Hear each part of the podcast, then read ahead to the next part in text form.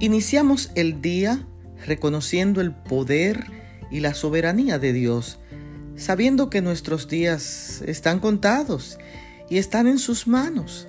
Así que siendo que la bendición es de suma importancia en nuestras vidas, y entendiendo que la bendición tiene poder para dirigir nuestro presente y también nuestro futuro, nos inspira a bendecirte en el día de hoy con la bendición sacerdotal de Aarón, expresando los buenos deseos de Dios hacia ti como su pueblo.